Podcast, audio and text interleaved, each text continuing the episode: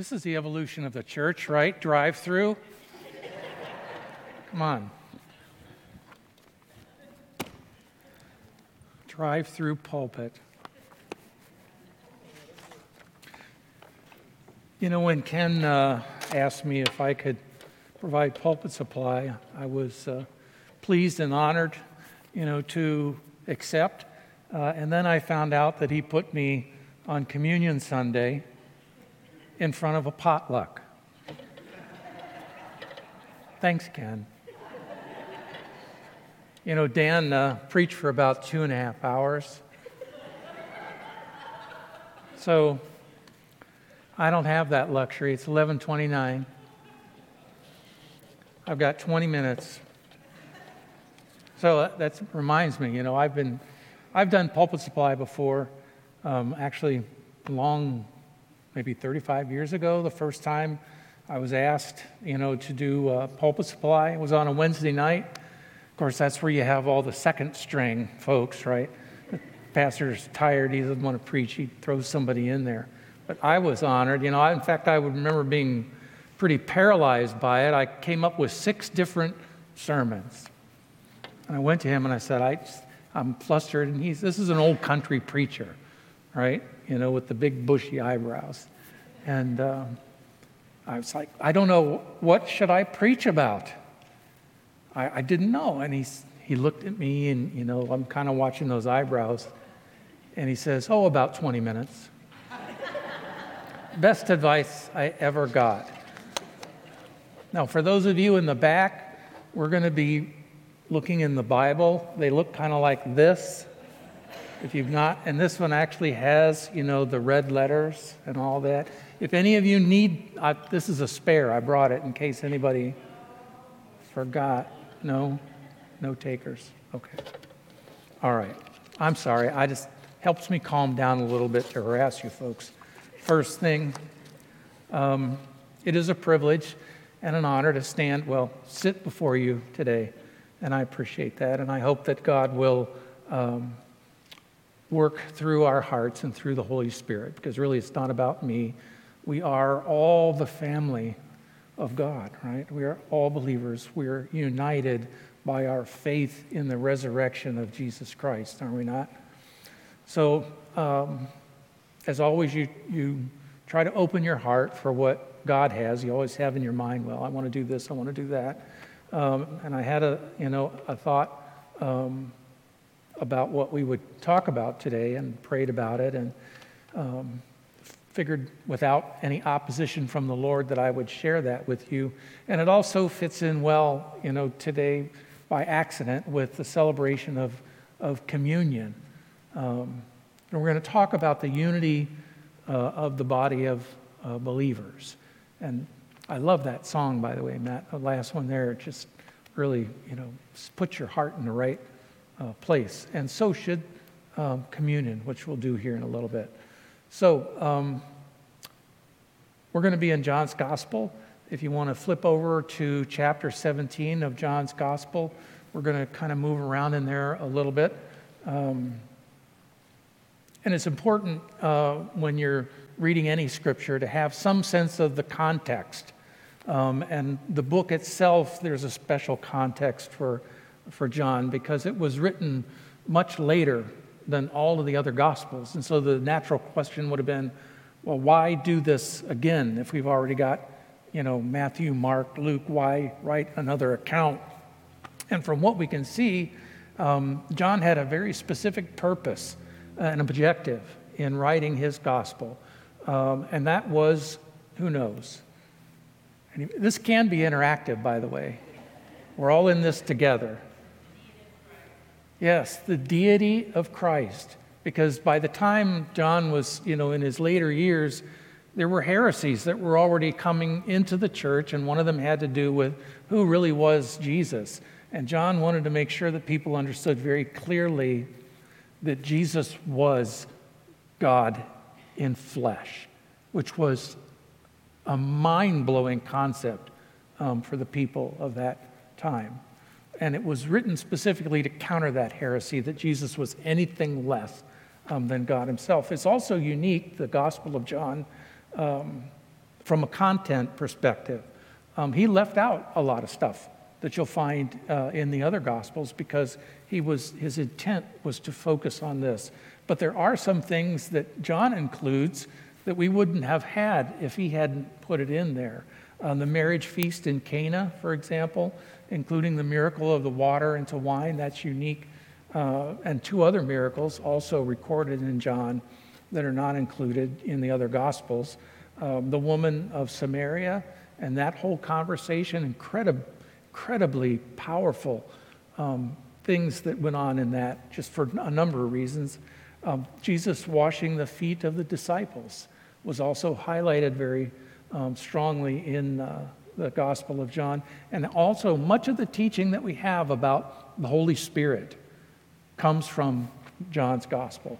He also records um, the private conversation between Jesus and Nicodemus um, that we don't have elsewhere. But interestingly, there's no detail about the Passover meal. You know, the other Gospels uh, have quite a bit of information about what went on, you know, during that meal and, you know, the, the controversy between, you know, about the betrayal and all of that. John doesn't even go there. But what he does include is what happened right after the meal, which is the focus today in chapter 7, which is what you've probably heard referred to as the high priestly prayer. John has the entire thing in here. In fact, it's the longest single prayer that's recorded of Jesus um, in the gospel. In that regard, it's, it's very unique. So we're going to focus on 17, but let's, let's look to also where we went to get here first. So in chapter 13, um, the Passover meal is mentioned. Um, he talks about the washing of the feet, um, and he announces that he will be betrayed, and he talks about the new commandment, right? That we should love one another, not as we love ourselves, but what? As Jesus loves us, as God loves us. And of course, they didn't really understand probably the distinction of that yet, but they would very soon um, in chapter 14, he begins with his parting words. Uh, he talks about his departure. And of course, the, the best but most underappreciated apostle, Philip, asked to see the Father, which is really interesting. So there's, and this, all of this, this conversation, if you can imagine, the impact that it's having on these disciples as he's revealing things that um, were mind blowing to them. So he predicts the coming of the Holy Spirit. And again, he starts talking about his departure, right? And then in 15, interestingly enough, he goes into the parable of the vine and the branches, um, which is to help them understand the importance of staying bonded to the source, which is him. And he talks about the world's hatred, the world's hatred of him, and the coming hatred of the world towards uh, his followers. Then we get to 16, uh, just before the part we're going to focus on, and he talks again about his departure. He talks about, he begins to talk about his relationship um, to uh, the Father. And then in chapter 17, we have the high priestly prayer. But again, think about it as, you, as we read through this where these disciples' heads are at at this point. I mean, they haven't even really come to grips with the fact that he's leaving, even though he's told them now several times. They can't imagine what would happen if he was gone. And you know how you have conversations with people and they're talking and you're trying to listen and they say something and you kind of grab onto that and you spend five minutes thinking about it and they're still talking they're already off on something way and you're like what?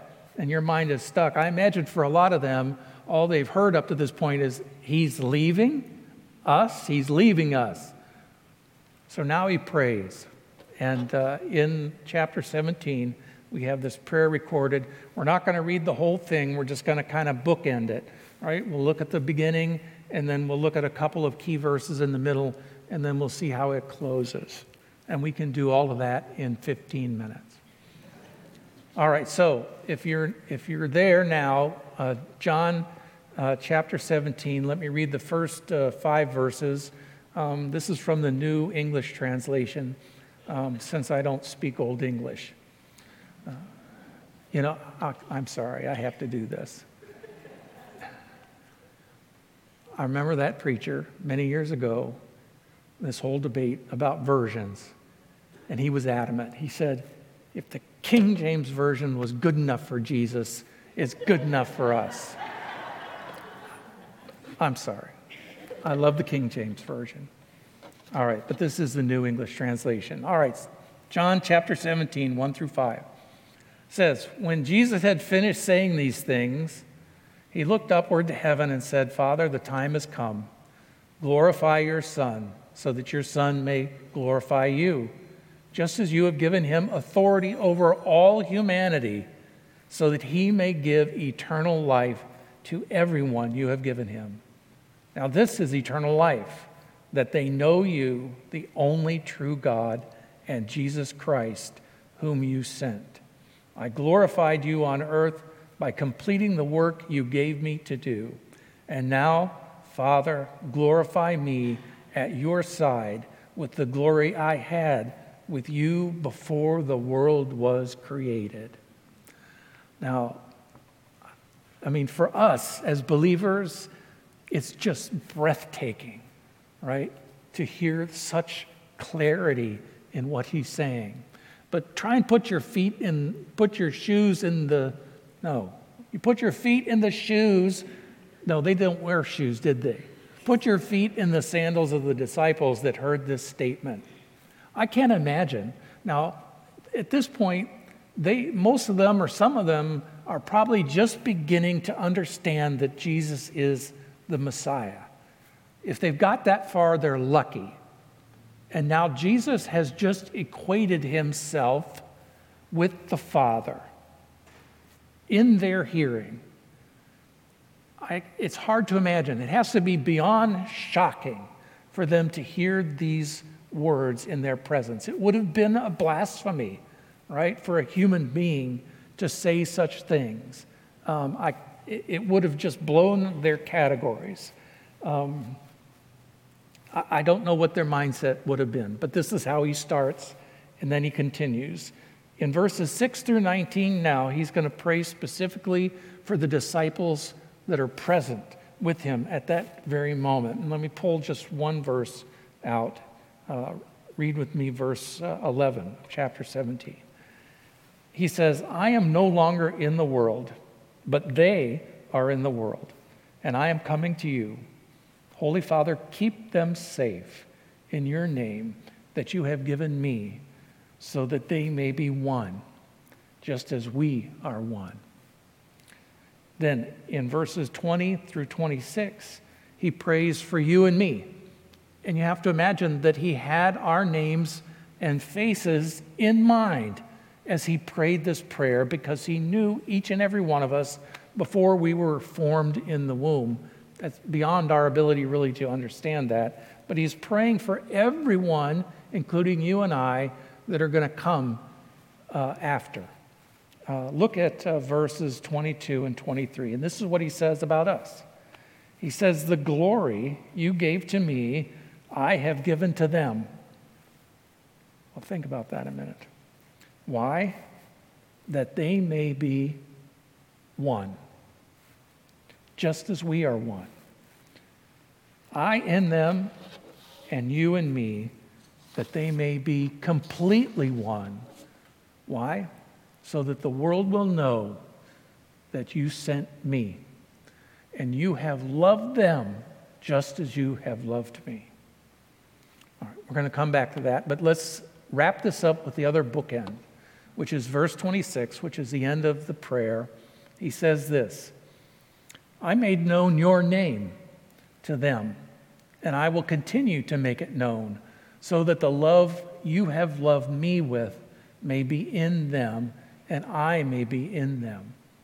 Now, for me, it's interesting this because I don't, I, I looked at some commentaries, but it's, it's not really clear what he means when he says, I made known your name because uh, for them, as Jews, they would have thought, well, we know your name, or we know the name of the Father. We're not allowed to speak it. You know, we can't say it out loud. But now he says, I have given you your name. which is the Father's name. It's very interesting.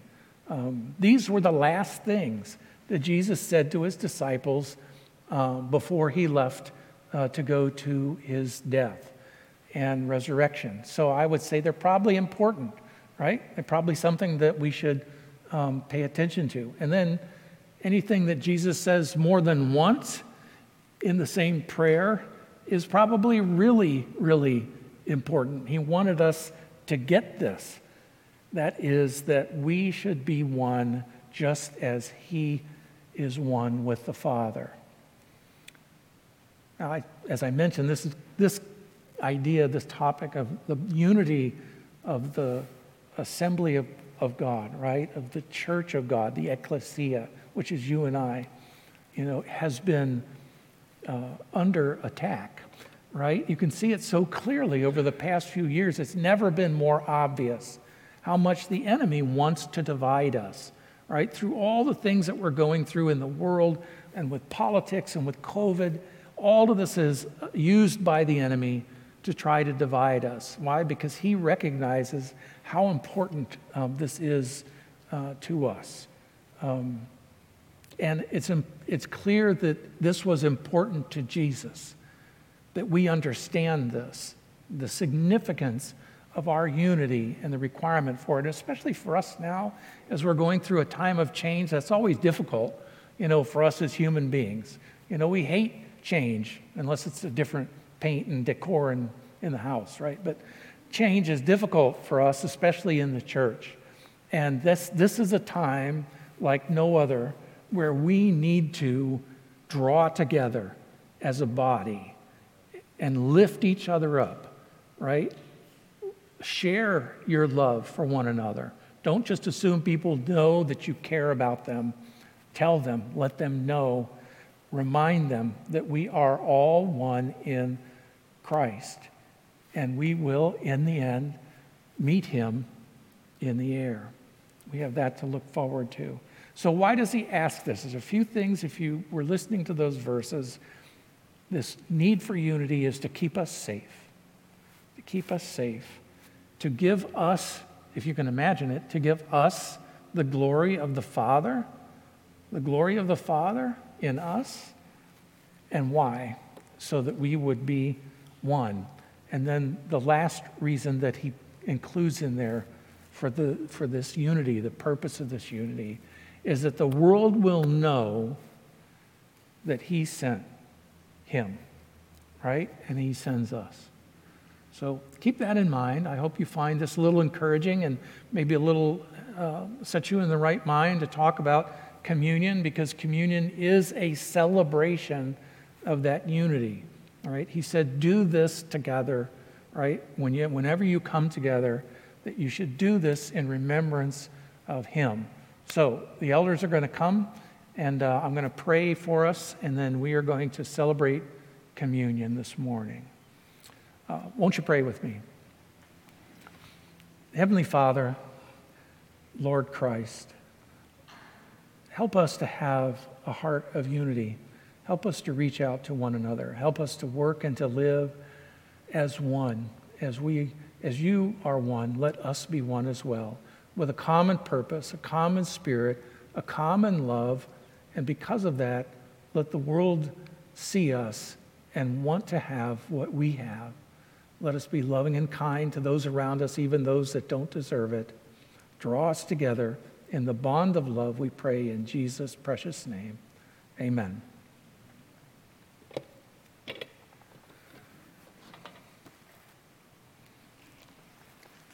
Oh, that's right. The elders don't have anything to do, do they? It's all on me.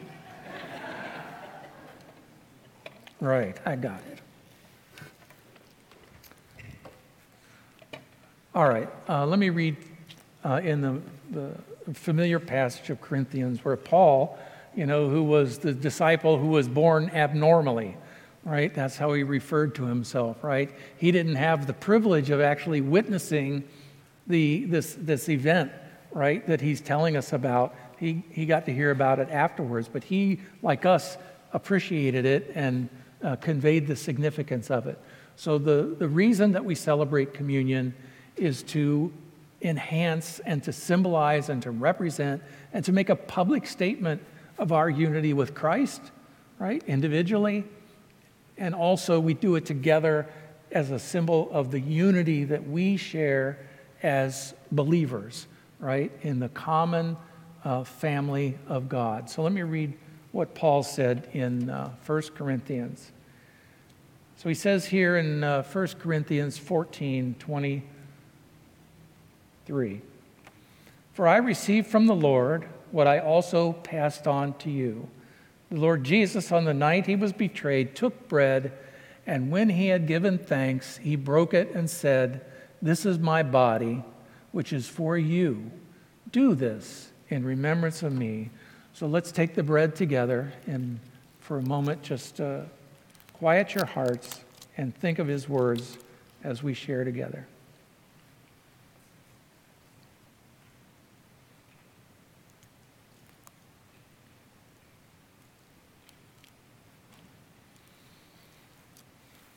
In the same way, after supper, he took the cup, saying, This cup is the new covenant in my blood.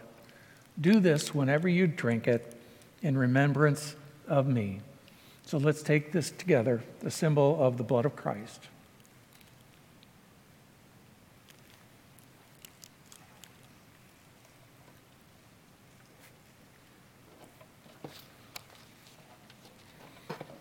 All right, let's pray together and we'll have the worship team come back up and close us with uh, some worship time together. Let's pray. Thank you, Lord, once again, that we can come together in peace and safety. We tend to take it for granted because so many people around the world don't even have the luxury of a beautiful facility and warmth and light. Let us appreciate that we can come together in peace and freedom um, to worship you, to open your word. We pray that the words that are spoken today uh, would be filtered through the Holy Spirit in our heart and uh, would dwell there in truth. Uh, be with us as we continue worship. And Lord, we ask your blessing on the food that we're also about to receive. Um, let us reach out to one another and enjoy our time of fellowship. We ask all of this in Jesus' precious name. Amen.